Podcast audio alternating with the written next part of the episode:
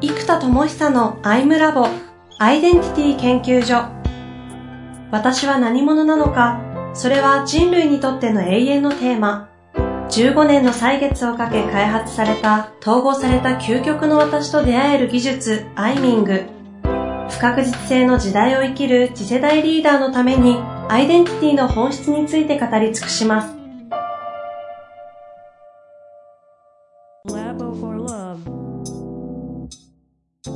こんにちは、遠藤和樹です。生田智久のアイムラボアイデンティティ研究所。生田さん本日もよろしくお願いいたします。はい、えー、よろしくお願いします。さあ、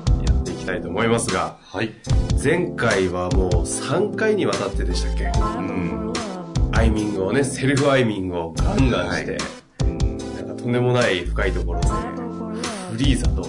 オブナというのが出てきてみたいな話があったんでね、ちょっと興味ある方はそちらの方をぜひもう一度聞いていただくといいんですが、はい、それから実は今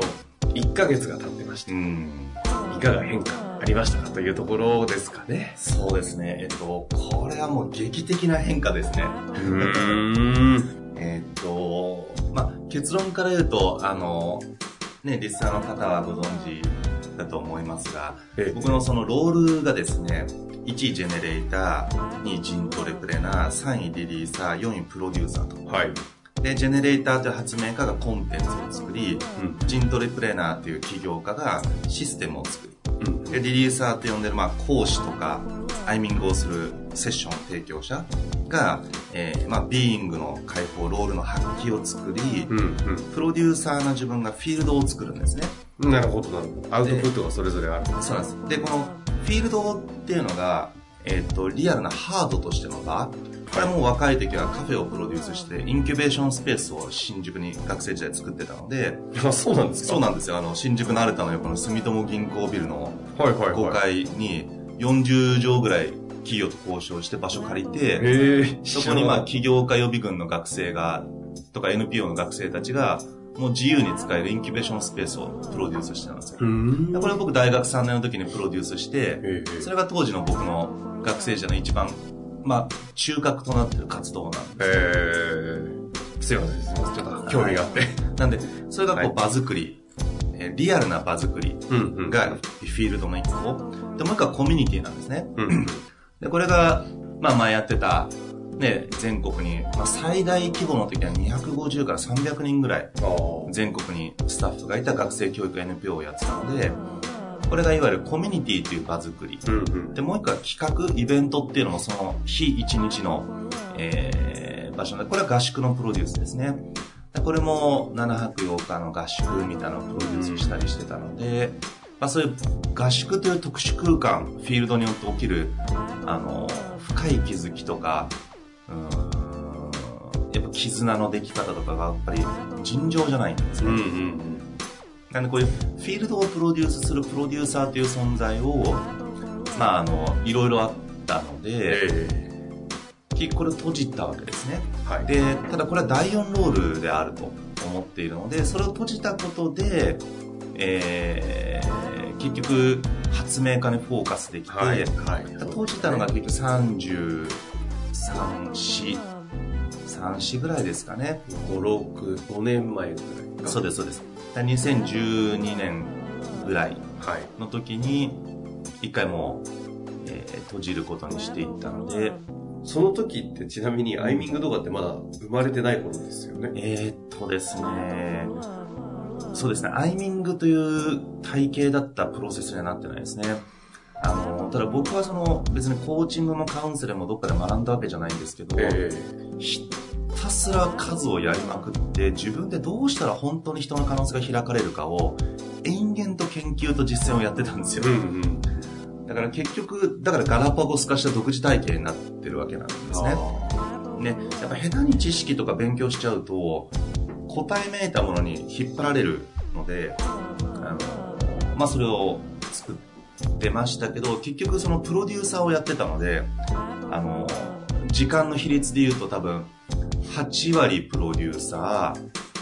えー、もリリーサーって呼んでる講師業もむちゃくちゃやってたから、うん。そうか、リリーサーの方が多いかな。結局リリーサー7、8割で、2、3割プロデューサー。ああ、まあそこしかやってなかったです。そうです。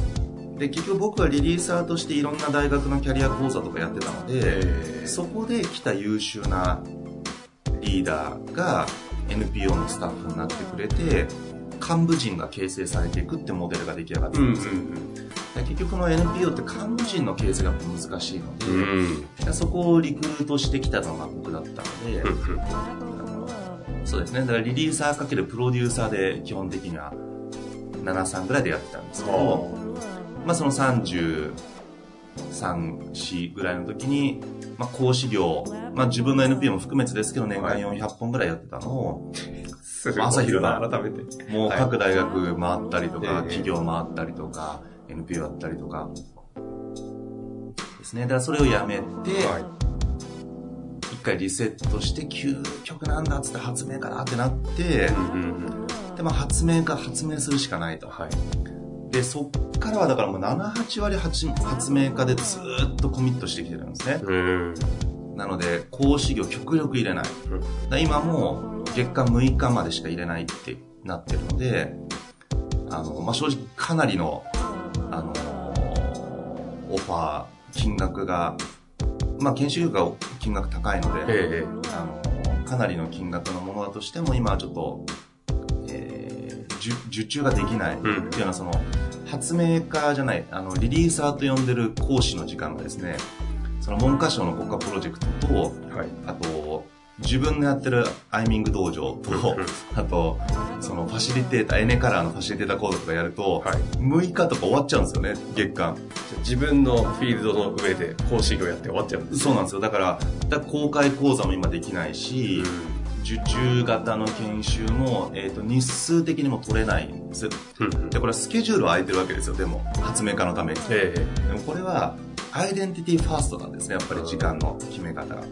なので、アイデンティティファーストで決めると、もう、えー月間6日、はい。例えば6ヶ月後までには36日しかリリーサーとして登壇できる日がないわけですよ。ん。じゃあその36日をどう割り振るか。で、ここで、社会的な事故とかいろんなものから、まあもちろんこれをずらすこともあり得ますけど、うん。基本的には何者であるのかというのを日数でブロックしたらその日数をカウントダウンするようなやり方で、あ、もうあと10日しかないと。うんじゃあこの10日何の研修やるのが一番ワオかなとか考えて、これだなっていうふうに決めて、えー、だ今はちょっとその受注枠を用意してないので、あの、自分のやった、やることでも決まっちゃって埋まっちゃうので、うん。それ以上取りませんけど、まあ、てな感じで、やってるわけですね。で実際にオブナフリーザーが出て結果、まあ、今のは過去、プロデューサー、リリーサーを封印して、発明家でこのもう6年ぐらいですかそうですね。やってきた中で、今回1ヶ月前に出たフリーザー、オブナーが、どういうふうに今、この1ヶ月起きたかというところですね。えーと結論から言うとこのプロデューサーという眠ってるロールをですね、うんうんあの起動するって決めたんです。はあ、なるほど。そうそうなんですね。そうなんです。プロセスはわかりませんが。で、えっ、と、起動して、だからこの前の木曜日に決めて、ついこの間じゃないですそうです。で、あの、これ仲間の、あの、熱い仲間がいますので、その方とまたディスカッションしたりええとか、やっぱこれだというのをもう一度、まあ、螺旋アプローチより直線アプローチですね、究極の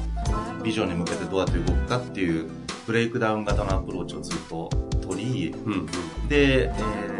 ーやはり再度そこにコミットしていこうと。おっていうのは、これ結局ビジョンとかビーイングっていつも言ってますけど、その言葉で通った時に、あのーイエスが出ない。で、いつも言ってるあの、命の日が踊り、魂の光が大爆笑してるうちなら花見祭りの世界って言ってるのに、こう、命の日が踊ってるかっていうといつもこれ踊ってねーってのが出るんですよ。で、結局この火が踊る、踊るっていうのは場なんですよね。つまり、うん一人で部屋で踊るって限界あるじゃない ですか。でも祭りとかね、友達が踊ってたり、うわーっと興奮があれば、うん人とだから踊れるわけですよ。ででもそうで、命の日ってのは当然ね、男女の間から命が生まれるわけだから、一人じゃ生まれないわけですよね。結局その誰かとの間の中でしか命の日は踊らない。だけれども、えー、一人で発明家モードになっている。やっぱ発明家モードはやっぱり理性的に考えても一人でやらないと難しいところが正直あって、っていうのは、自分の作った理論体系を全部共有するのにおそらく、500時間ぐらい個別指導が必要になっちゃうんですよ。はいはいはい。そうするとそこを無償で教えてからプロ発明の共有っていうのはやっぱりかなり難しいので、あのもうその先は自分でしか切り開けないはいはい。だからずっと一人だったんですけどとにかく命の日が踊ってるかってと踊ってねって出るんですよね毎回で魂の日が大爆笑してるかっていうとまあ微笑んでる あのいいや自分的にはね、ええど真ん中の発明家は生きてるんだっていうのが常にあるので、うんもう俺ど真ん中生きてるよっていう微笑みはある。はいでも、やっぱこれも一人で大爆笑はできないわけですよね。だからこれの魂の光がブワッと放たれるって、一人にって自分のためには光って放たないんですよ。はいはい。やっぱり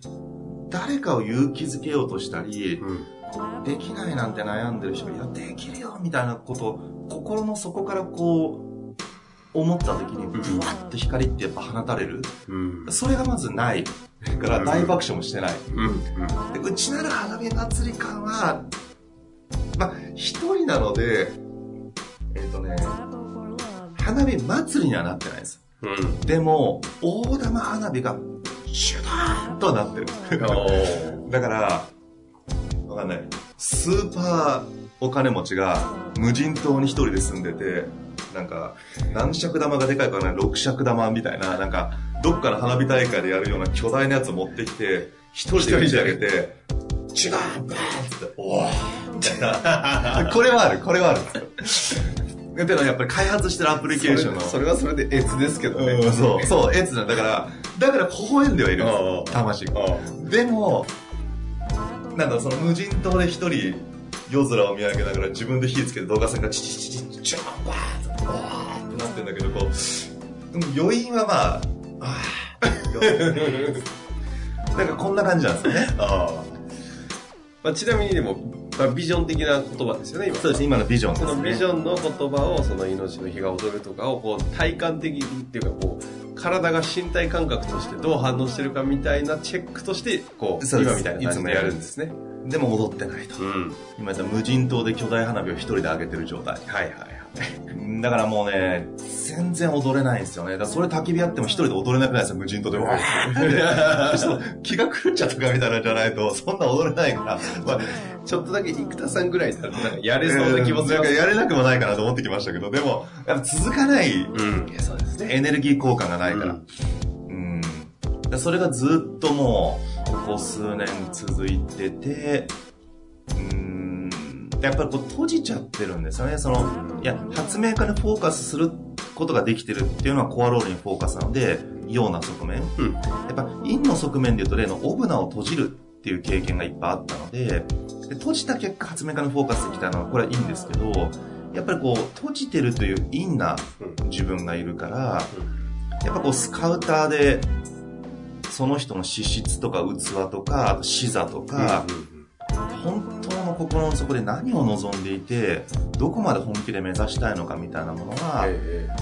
やっぱ対話するっていうかエネルギーとか口調とか声色、生き色でやっぱ感じ取れてしまううんがゆえに、あーす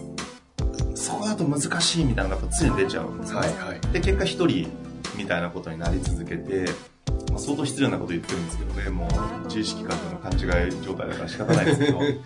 そう。うん。で、やっぱりこう、オープナーを閉じてしまう。でも今だったらアイミングで直接アプローチできれば、いかなる状態でもその人の格が上がっていったり、エネルギーが上がるってことは起きるんですが、そこにじゃあ、投資をする？ちゃんとフィーいただいたら、ね、やっぱりこう6セッション120万とか結構な金額になってきちゃうので、ちゃんとフィーをいただいてやるのは難しいとなると、可能性にかけることになるから、じゃあ本当にかけていいのか？つまり、その時間を、えー例えば換金することで、ちゃんとリーダー、経営者もえ提供して、換金したりすることで、えーミッションである発明品を作っていく発明品の予算、うん。アプリ開発とかやっぱりね、今でももう4000万ぐらい使ってきてるから、なんだかんだ多分、ちゃんとやると、あと多分数億はかかるんですよね。うん。でちゃんとそこに投下していくこともできるし、その時間を発明家として発明に時間を投下する。今僕の時間がボトルネックなので。うん。まあ結局それをせざるを得ないし、した方が使命の道であると。思うんだけど命の火が劣ってない。で、これがですね、ビーイングとロールのエネルギーの違いっていうのがあるんですね。ほうほう。で、えーこのカットがなぜ起きるかというと、えっと、エネカラーの、まあ、黄色が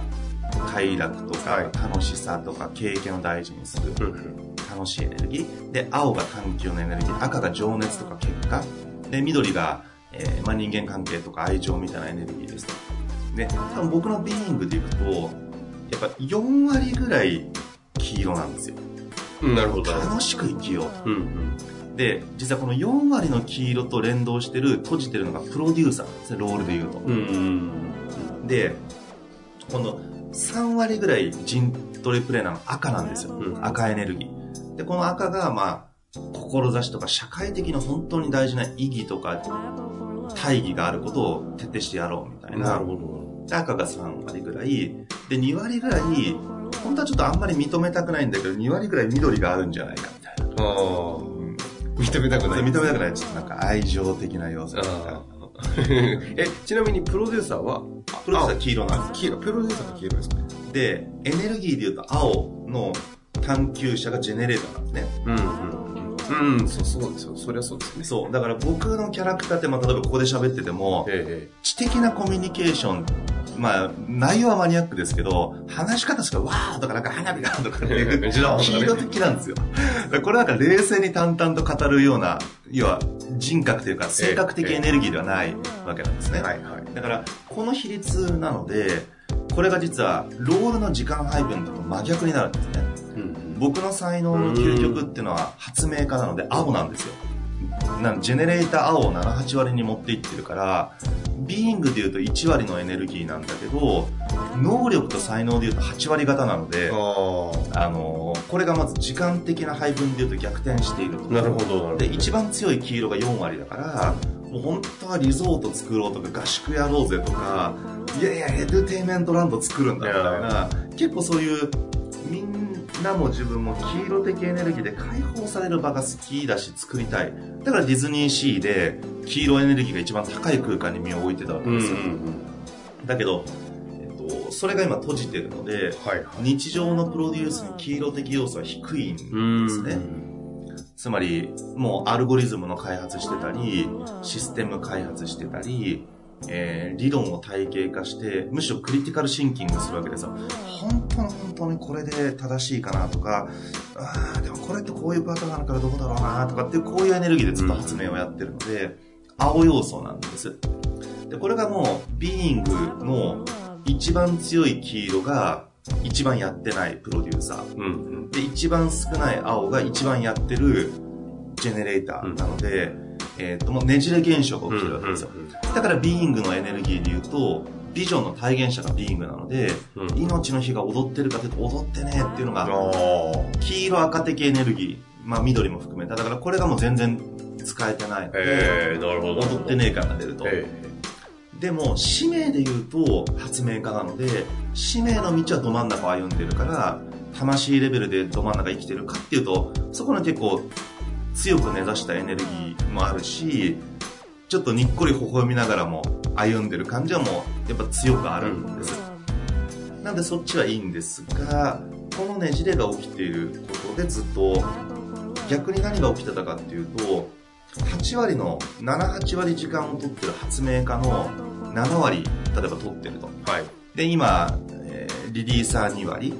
で、えー1割ぐらい陣トレプレーナー入ってるので、まあ、7割ぐらい発明家。うん。じゃあこの7のエネルギーに対して、このビングを閉じてることで、2割ぐらいがちょっとグレーゾーンになっちゃったんですよ。マックス集中しきれてないとか、あれ思ったように自分を発揮できてないっていう状態になっちゃってて、うんうん。青のつもりで取ってた7割が実質青のエネルギーが5割ぐらいしか出てなくて、なるほど。2割がどうもグレーというか、うんうまく出てないんですね。で、結局出てないんだったら、ここに黄色を滑り込ませて、グレーな2割を黄色に変換すれば、結局時間配分的な生産性は変わらないと。はあ、そういう発想ですか。まあ、理性的には。これ、あ後付けですけど。最初のやるって決めたのが先ですけど。でも理性的に考えてもそうだな、ということで、今は、えー、プロデューサー2割起動したので、まあ、週に1日、だから3月までで言うと6ヶ月が24日間はプロデューサーを起動すると。ほーん。で、これで場作り、リゾート開発、ハードで言うと。うんうん。あとはコミュニティ。えー、で、コミュニティはこの今、アイダモンとかアイミング周りは、正直全くコミュニティ化してないわけです、僕が。なんでそれをちゃんとコミュニティ化していくそこもやるんですね。ということ。であとはもうずっと飛び立てで、毎年1000人学生がね、飛び立っていき、留学に。で、自己研修やって、まあありがたいことに僕の研修受けたいですとか、まあインサイトマップをこう90分とかしかやってないから、あの、正直かなり無茶なんですよ。うんうん。でもまあその、その文脈の中でのミッションとしてはギリギリなんとか成果にはなるんだけど、うん継続的に使うとか本格的に使うのは無理なので、もっとやりたいとか言ってくれる子がいっぱい出るんですけど、まあ例のこと僕のリリースは月6日だから、公開コードは作れないんですよ。はいはいはい。ので、あのーやってなかった。けど、で、なかなかやっぱりこれはコミュニティのプロデュースって難しいんですよ、正直。えあのーだ会社のプロデュースは、あのーまあ、ね、お給与もあるし、絶対性も発生するんですけど、やっぱり学生のコミュニティって非常に難しいんですね。うん無産するし、方向性定まらないし、合議制をみんな取りたがるから、うん全体会議とかやっちゃうんですね。うんそうすると全体会議って本当に決まらないですよ。だからそのなんか、すごい単純なことを全体会議しちゃって決まらないから延々3時間過ぎて大事なコンセプト決められないとか、やっぱそういうことが、まあ絶対起きるんですね。だからそういうのをいかにファシリテーションするかとか、あと、バリュー、これが価値だからここだっていうコンセプトがまず伝わらないんですよ、最初。そこにいかに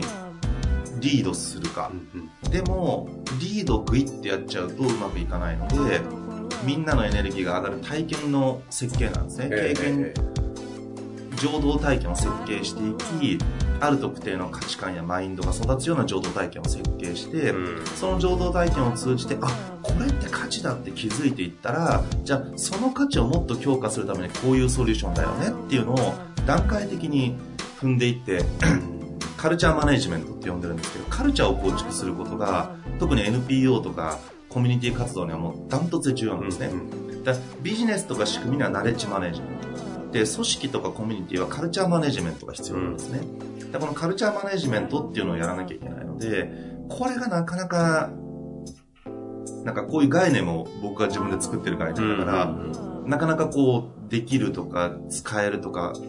そこまであとリードするファシリ力と講師力も必要なので、うんうん。とやっぱりこう、100人ぐらいは場を一瞬でブーンと作れるような講義力やファシリ力、一対多で情熱を注入するような、あの、プレゼン力みたいなのがやっぱり必要になっちゃうので、あの、まあ、なかなか大変。うんだけど、経験値の、まあ、大きいのは成功と失敗があったっていうのが大きいんですよね。成功体験だけだったら用の強化をやっちゃったと思います。もっと学生の可能性信じて考えやろうみたいな。で昔それをやった結果の大失敗をいっぱい繰り返した。つまり、権限を渡しすぎると、まあ、信じて権限を渡すんだけども、えーっと、前言ってたアイデンティティ幻想が起きてしまって、うんこの団体は全部自分が作ってるんだって、まあそう思えるようにカルチャーを作り上げ、教育システムを作ってるから、教育とカルチャーを僕が作ってて、あと仕組みとか、マーケティングシステムとか僕作ってますけど、実活動は彼らがやれるようになってるから、自分たちが全部やったんだって思えることで誇りの形成っていうのをやってた。つまり、生田さんのおかげでうまくいったってなっちゃうと、ロイヤリティの形成になるんだけども、そうではなくて、俺らが作ったんだってなるから、ここに誇りが自信になっていく源泉が生まれるので、それをもとに軸形成すると、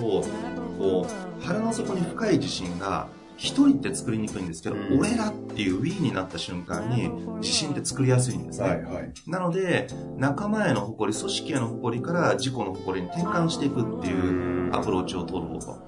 らそれはある意味すごく成功した反面、まあそうですよね。あの、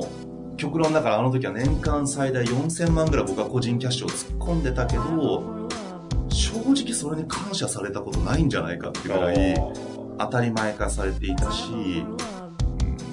なんかなうんなんかこう、いや別に感謝してほしいわけじゃないんだけども、それズレがやっぱどんどん起きていった結果もう、資産のズレ、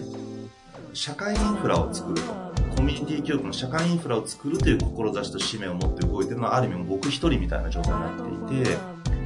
まあ、みんなは自分の成長がしたいとか、だんだんやっぱり組織の意識が下がっていっちゃうと、感動しようぜがゴールになっちゃう。つまり、誰かを感動させるとか、価値を届けるじゃなくて、成長しようぜとか感動しようぜっていう自分たちの価値の方にベクトルが向き始めちゃうんですね。でその状態をどんどんリードするっていうのは必要なんですけど、やっぱり一定レベル組織の意識がそっち側にグイッと向いてしまう。あの、僕は直接マネジメントですね、若者に任せた時期がとやっぱり組織の方向の意識がそっちにギュイッと向いてしまう。ある種感性の法則みたいになってそうなんです。で、今度そこをもう一回シフトさせるのに、まあ当たり前だけどすごいパワーがかかる。じゃあ果たして本当にそうすべきかとか、そういうのがずっと出てきたのが2012年頃で、で、やっぱり、ある意味、まあ僕の居場所じゃないよっていうのをみんなが蹴り出してくれた感じが正直あるんですね。で、発明家って方向に行けたので、やっぱりその、本当にコミュニティ教育の社会インフラを作ることに命がけとか魂込めてっていうのがやっぱり一人でしかなかった結局のところ。それはやっぱり組織ではなく、あの受給者になってしまっていたので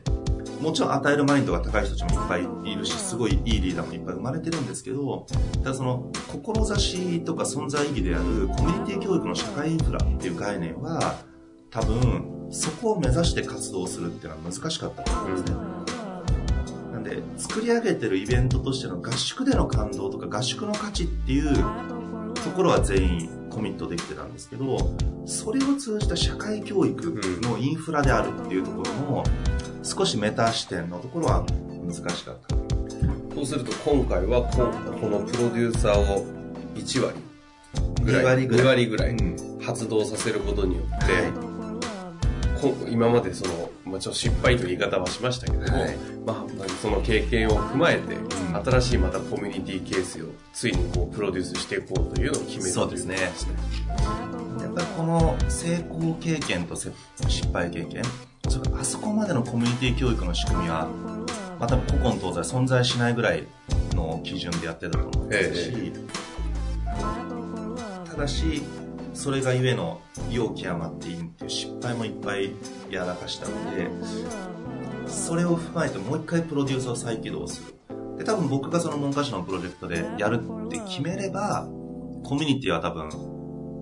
すぐできるんですよ。っていうのは、ちなみにな何人ぐらいいるんでしたっけ？えっ、と、毎年1000人なので、すでに2000人ぐらいも